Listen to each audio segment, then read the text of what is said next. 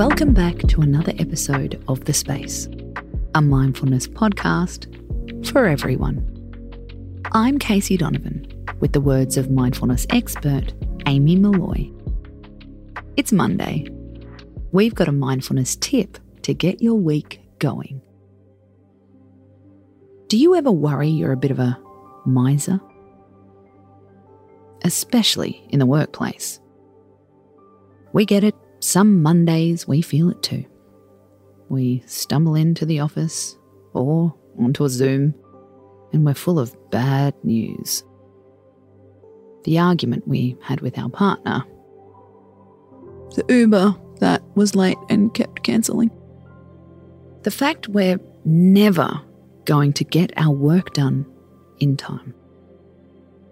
Guess what? You don't have to beat yourself up or pretend to be happier than you are, unless you, of course, want to. It turns out, when it comes to our emotional state, we really do love honesty.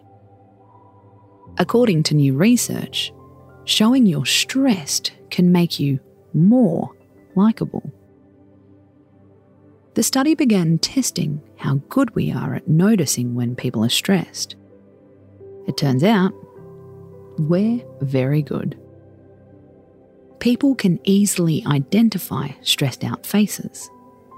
So, trying to hide it does you no favours. The next step was seeing how people react to stressed faces.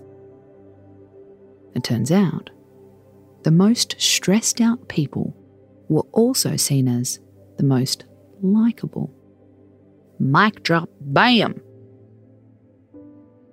People's first impressions of stress signalers were not negative, but in fact, very positive. Researchers found that showing your vulnerable side encourages support and social bonding. So, how does this translate in your workplace? Well, first of all, don't fall into the old victim trap. Check in with your misery before you share it. Are you really that stressed? Or are you using it as a way to bond with your co workers or even your partner? Let's get honest. We've all done it. Our relationship is great, but we bitch about our partner. We quite like our boss, but we join in the gossip.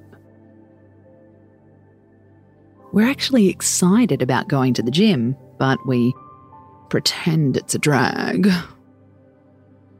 Because we want to fit in.